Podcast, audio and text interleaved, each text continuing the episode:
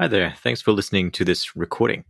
While I don't really have a podcast that's not related to marketing automation, I thought this guest would be the right match for an audio medium rather than a written interview. In any case, today I will be talking to David Woodworth. He is the CMO and co founder of HiLocal. HiLocal is a social app where language learners hang out. It's a sort of drop in audio for language learners. David has grown the app from scratch to 200,000 users. So I think he has a lot of great insights for people who are looking to develop and market their own social app. We talk about David's approach to growth for the project overall, including some of his main challenges in growing the app. We also find out about some of the key learning resources that David has used and his reflections on the process overall. We also go through about four questions from the community. So, this may be a feature of any future recordings I do that people from the community or anyone listening can ask questions for the guest. In any case, enjoy the recording.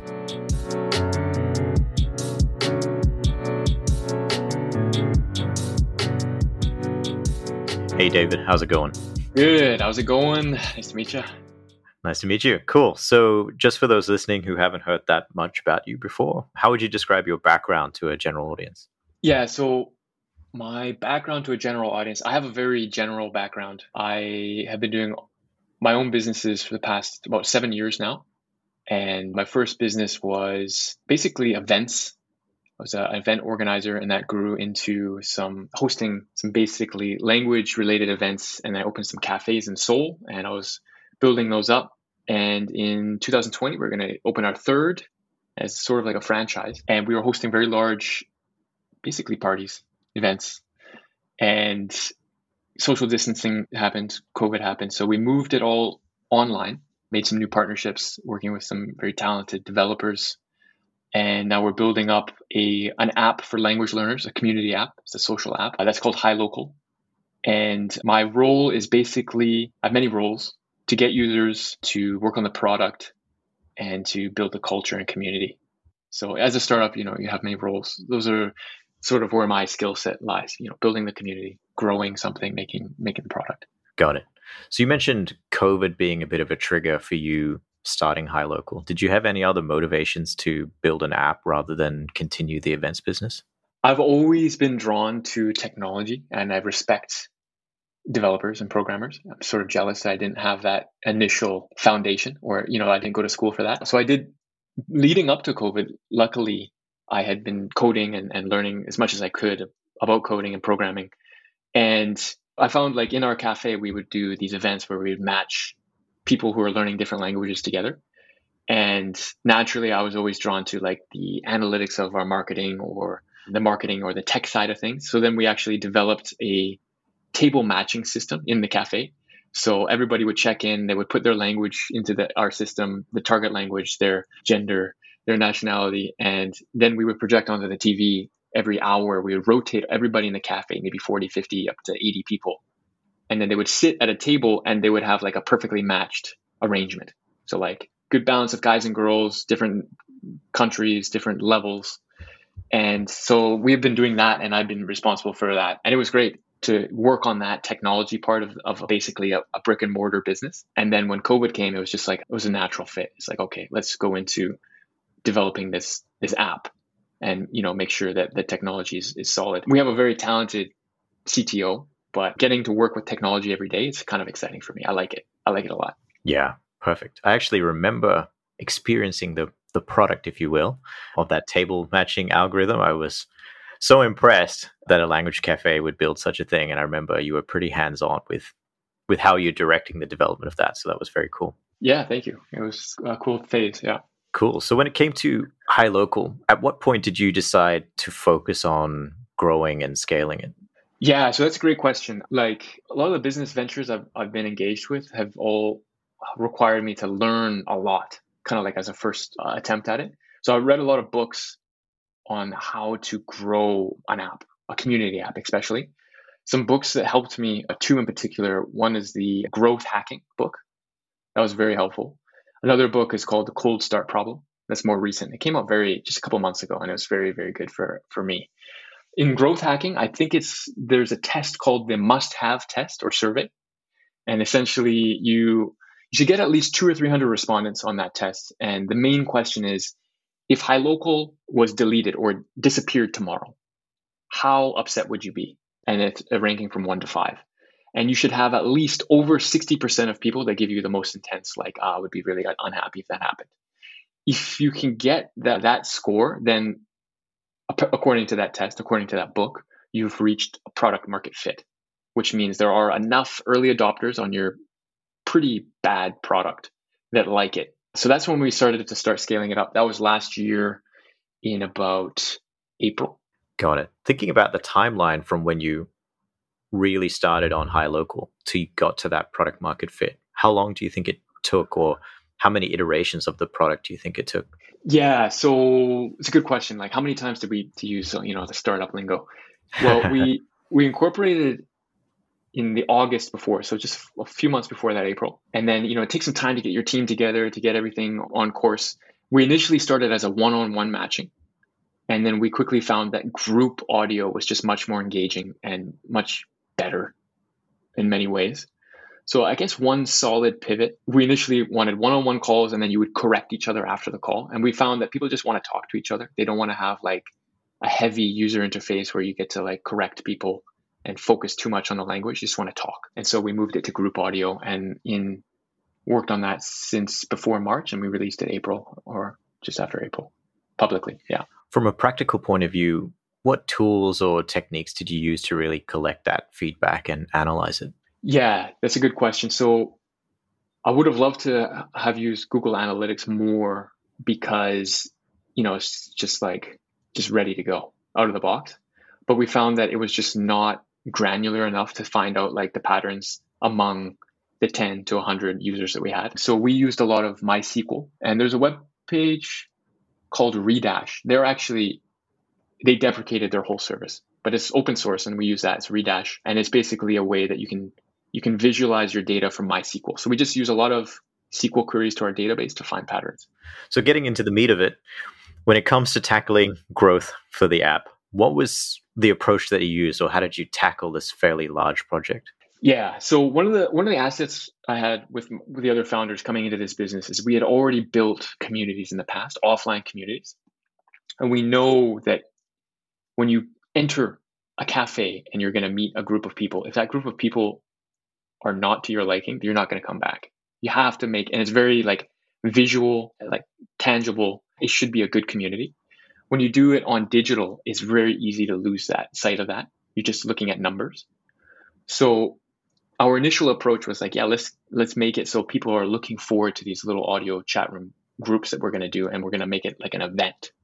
And it'll be open at a time, and we'll invite people, and we'll make it really fun, really high quality, even though if it doesn't look like it's going to scale. And we did that and it did grow a little bit.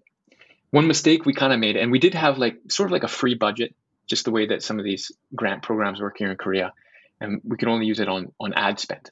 So we built out this like you can imagine like starting a fire you know rubbing two sticks together and you start getting a community going the community like each other gets bigger but it's really hard work it's very effortful for the founders but it was growing and then we started pouring some gasoline on it being the you know ad spend and it did scale it up quite a bit, but I still don't know if it was worth it. It was a lot of money that we couldn't use that budget for anything else, but it scaled up, but in a way which kind of ruined the integrity of that initial community. Right. So the same people that were there, they would have thought like, you know, it used to be cool when it was just us hanging out, and now like all these strangers coming in. They don't know about the the sort of ethics or the the etiquette of of what this community was becoming. Right and they just you know constant people coming in and then scaling problems. It did scale up in sort of a chaotic fashion, but that budget ran out after a few months as planned, and then we continued back to that more community building, and it sort of settled back into a better rhythm, and now it's growing organically as fast as when we are doing ad spend, like six, seven, eight hundred dollars per day of ad spend. It's growing now organically that speed because we've kind of doubled down back on that first strategy, cultivate the the culture, lift up people who are sort of like I don't I don't want to say influencers, but like highly engaged, care about HiLocal, loyal to HiLocal, lift them up and allow them to to spread that to other members, right? So we were kind of in that phase now, just to give you the, the history of how that growth happened. It's interesting because it sounds like you went through a process of obviously testing and then reviewing, validating, and then reinforcing the ones that really worked. But it also sounds like you only picked one major technique or channel in the beginning. Is there a reason why you only chose one and didn't try to do multiple at the same time? Yeah, that's, that's another good question. It's it's something that I was struggling with. Like, how many channels should I go for? In my view, when you're building up something in the beginning, I think finding the one channel and doubling down on that channel is the approach that I, I typically take. And the channel we're working on right now is is viral growth.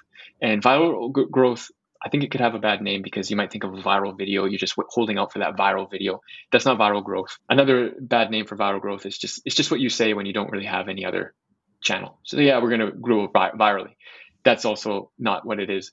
Viral growth is basically just word of mouth in a digital space. So that's how we grew our offline meetups. You make the community so good that people want to bring their friends. And so you just constantly fix all the problems that the people who keep coming back are having.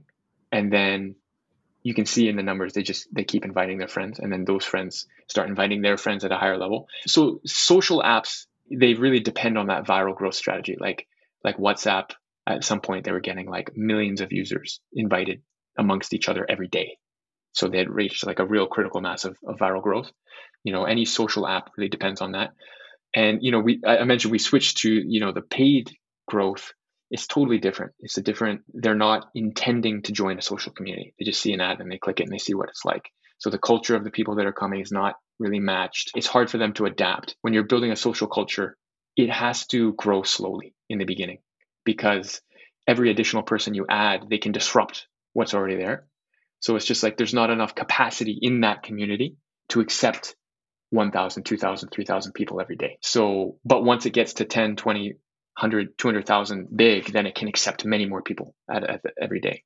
In a way, it almost sounded as though it was personal preference to really focus and double down on one. But had you had your time again, do you think you would have tested multiple, or do you think you at the same time, or do you think you still would have taken the one by one approach to say, hey, let's let's go very hard in this direction.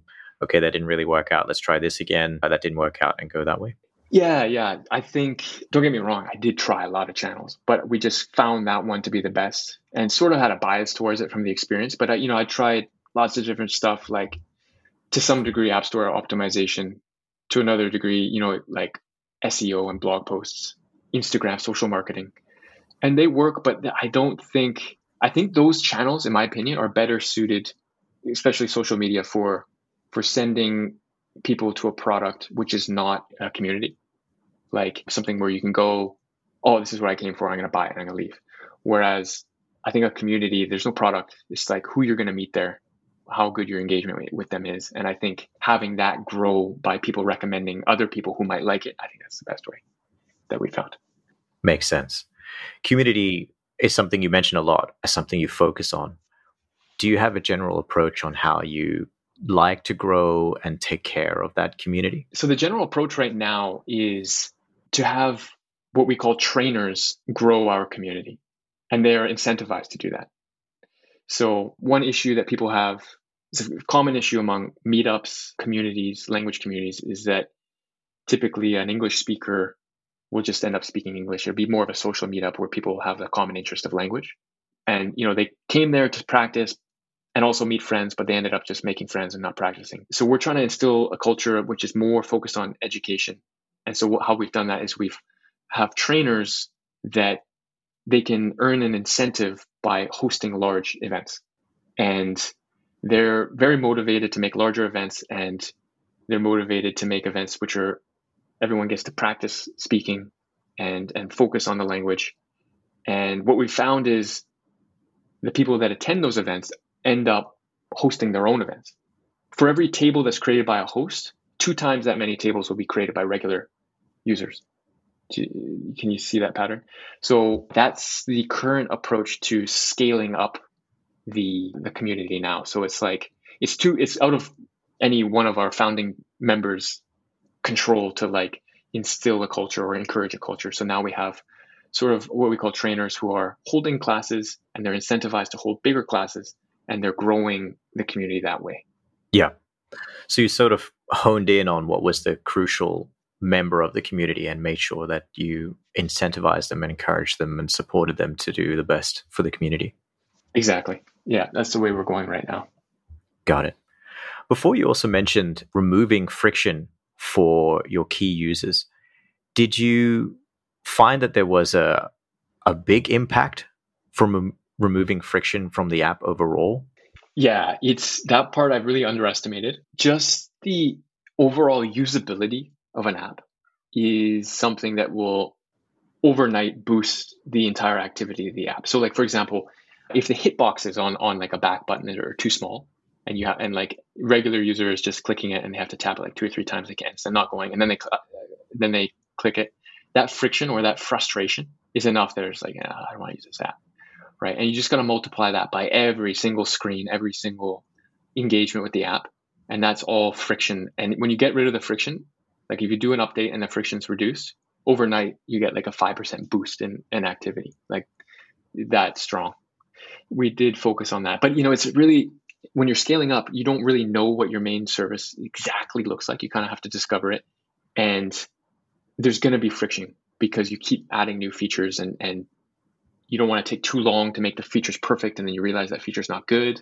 So you kind of got to get like an mvp like a minimal viable feature let's call it and see if it works and it has friction. So if it works, then you reduce the friction. So that's sort of it's like a it's kind of like a, a, a live thing that you're growing, right? And it can't be perfect all the time, and you got to add new things to it, and it creates friction. You reduce friction. You just kind of have to follow that data that tells you what's working or not. Makes sense. As it was growing, did you find that there was a consistent bottleneck, or was there one bottleneck in particular, and how did you overcome it? The hosts are a bottleneck for sure. So we have the exact numbers like for every 100% of people who join, let's just say 90% of them finish the onboarding. There's a bottleneck right there. For every 90, so 100% of the people who finish the onboarding, let's say uh, 90% join a table. The other 10%, they see the table, so like, I don't like this and I'm out of here, right? So that's a bottleneck. Another, so the 90% of the people, or the 100% of the people who join the audio room, the table, 90% of them will will ask to be a speaker right? And then an even smaller percentage of those will decide to host a room. So these are all it's a, it's a funnel, and yeah, we work all the time on on reducing the step in each funnel, right?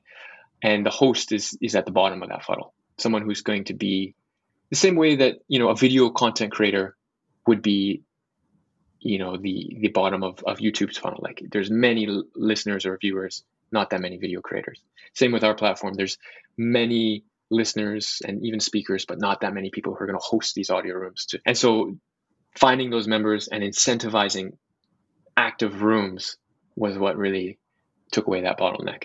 It's interesting that it wasn't strictly a marketing or a traditional marketing issue. Is it was a logistical issue in a way. You mentioned reducing the friction, encouraging the, as the core of the platform, which I guess is either a great sign for mm-hmm. things overall, which makes sense. If you think about the growth of the app overall, is there anything that you've learned about the growth process that you would do differently in hindsight? I think that one's a tough one. Like in the growth process, like some features I wish I spent less time developing before I released them. And some features I feel I, I wish I had spent more time. Because like a minimal viable product is is what people mostly talk about when they're doing a startup and I'm going to get this out there see if it works.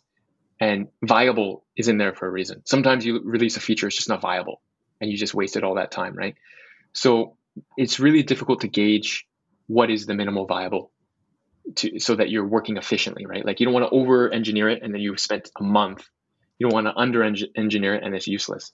So a lot of missteps there. That I, I talked about doing all that ad spend and I don't know if I regret that because I think it did help us get closer to our goals and it helped us secure further investment because it, it showed a lot of activity, but it did sort of destroy the embers that we were making of that community, right? So that one is something that you'd have to think about very carefully. If we weren't pressed on time, because you know, as a company, you have investors, you need to you need to scale.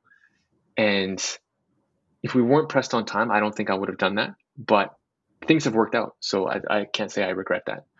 All right, some quick fire questions from not necessarily quick, but depending on how much time you have, questions from the community, if you will. First one is what do you think of the idea of constant experimentation? So this person is referencing what you mentioned before, which is how much you were spending on ads earlier and then yeah. scaling that. Any thoughts on constant experimentation for growth marketing?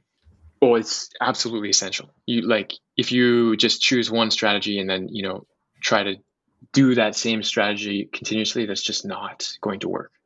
You need to constantly do A B tests, try new things, and measure everything, see what works. That's the absolute core of growth marketing.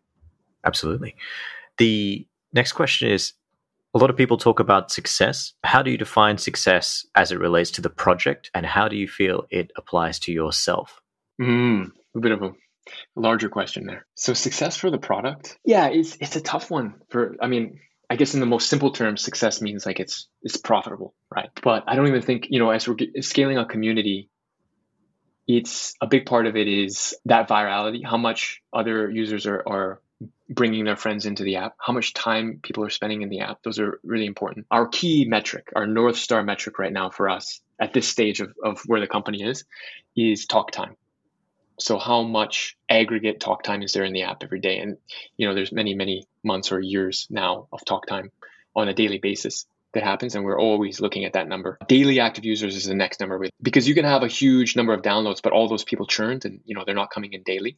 Daily active users i think is the most important number after that talk time for us. Yeah as for as for success in your life in general i I probably something I could spend more time thinking about. But in the meantime, I do enjoy working on this.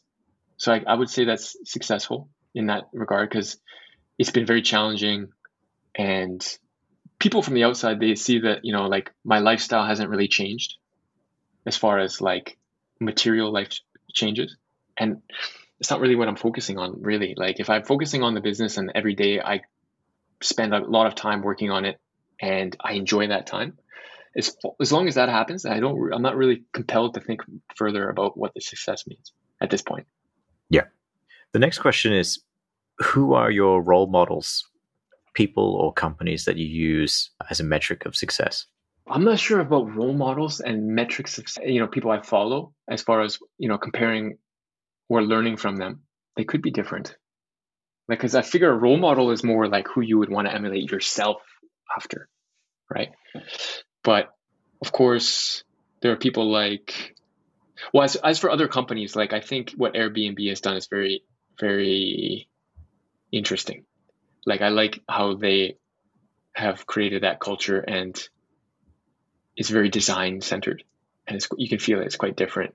Beautiful spaces, beautiful designed website, and you know, it's probably a bit different now than when it first started, and it was more like that hostile feeling, like backpacking through through Europe kind of feeling. And it sort of started there. I've really liked that. But they have successfully scaled up and you know disrupted markets, and not that disrupting markets is the goal, but it's just sort of a measure of how how big they were. Other role models, I would say, you can't help but admire someone like Elon Musk, who sends his car in his own rocket into space. just, just, absurd. But I wouldn't consider him a personal role, role model because I wouldn't want to do that, to be that. You know, it's just so so much demanding on your life. Those are two role models. What question or questions do you wish you were asked more often? And I would narrow this down to when it comes to developing the app, being a founder. Well, I mean, this is all related to the business. So let's just say inside the business, I wish I was asked more how can we turn this into an experiment? How can we A B test this? How can we measure if this is going to work? I think a lot of the times it's just like getting in the weeds a little bit. And it's like, how do we get this feature out and not whether that feature, like sometimes deleting an entire feature is the thing to do, but you don't want to do that. You just want to get it out in front of people. So I think asking that question, like, how is this actually helping us? Yeah if you stay in a way, it's asking whether or not this particular effort makes sense in the broader picture.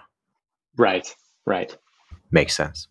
Do you have any favorite learning sources? I know what some of them may be, but yeah, keen yeah. to hear from you.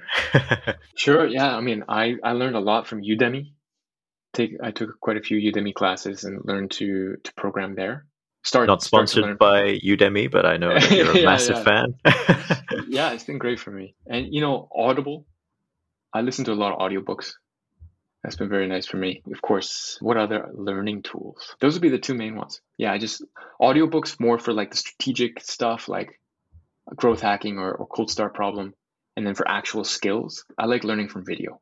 I don't, I don't like learning from like bullet points. if I may add one, just from having talked about it before, I also noticed that you you tend to heavily digest a book. Like you'll take one book and you'll go through it fairly, relatively slow, Yeah. but you'll go I'm through it a, in I'm just detail. a slow. it's my excuse. I'm a slow reader. it just takes me a little extra time. But yeah, like if I do, because there are so many books that say more or less the same thing, you know, like especially books in marketing, business, and self development. And it's kind of like, oh yeah, I, I know what you're guy's saying. But when you do find like that book that is like full of actionable things, it's like you don't want the book to end because it just keeps giving so much value. Those books I like, I really try to get as much out as I can. I also noticed that you you actively test a lot of the ideas that you read in real life, which I haven't seen that much of. Yeah, from those particular books, I do try as much as I can. Yeah. Second last question before we go. What's next for HiLocal? Yeah. So next for HiLocal is now that the community is scaling up. So the next thing is to get that community to a really big scale. It's it's about you know getting up to hundreds of thousands of daily active users is where I want to be. But as we're scaling up, is is to have some ways of recommending content to content and language partners to each other. So some machine learning from a lot of the data inputs that are happening in the app all the time. So we have content in the app, which is like things to talk about, topic links to to materials, and depending on what language learner is viewing that content and engaging with that content, we can recommend it to other people. So I think like you can use collaborative filtering or other form like hybrid machine learning collaborative filtering methods to to really recommend stuff for, for learners. So that's that'll come up next. But I think you the first thing that has to be in place is a ton of users who really are loyal to it. So that's that's first. Fantastic. As a user of the app, not a super heavy user, but a user of the app, I can say I'm actually looking forward to that in the near future. That'll be very cool. Just before we go, what's the best place for people to connect? I would say the best place is LinkedIn, David Woodworth. You can find me that way. Perfect. All right. Thank you so much, David, and have a good rest of the day. Thank you, Ben.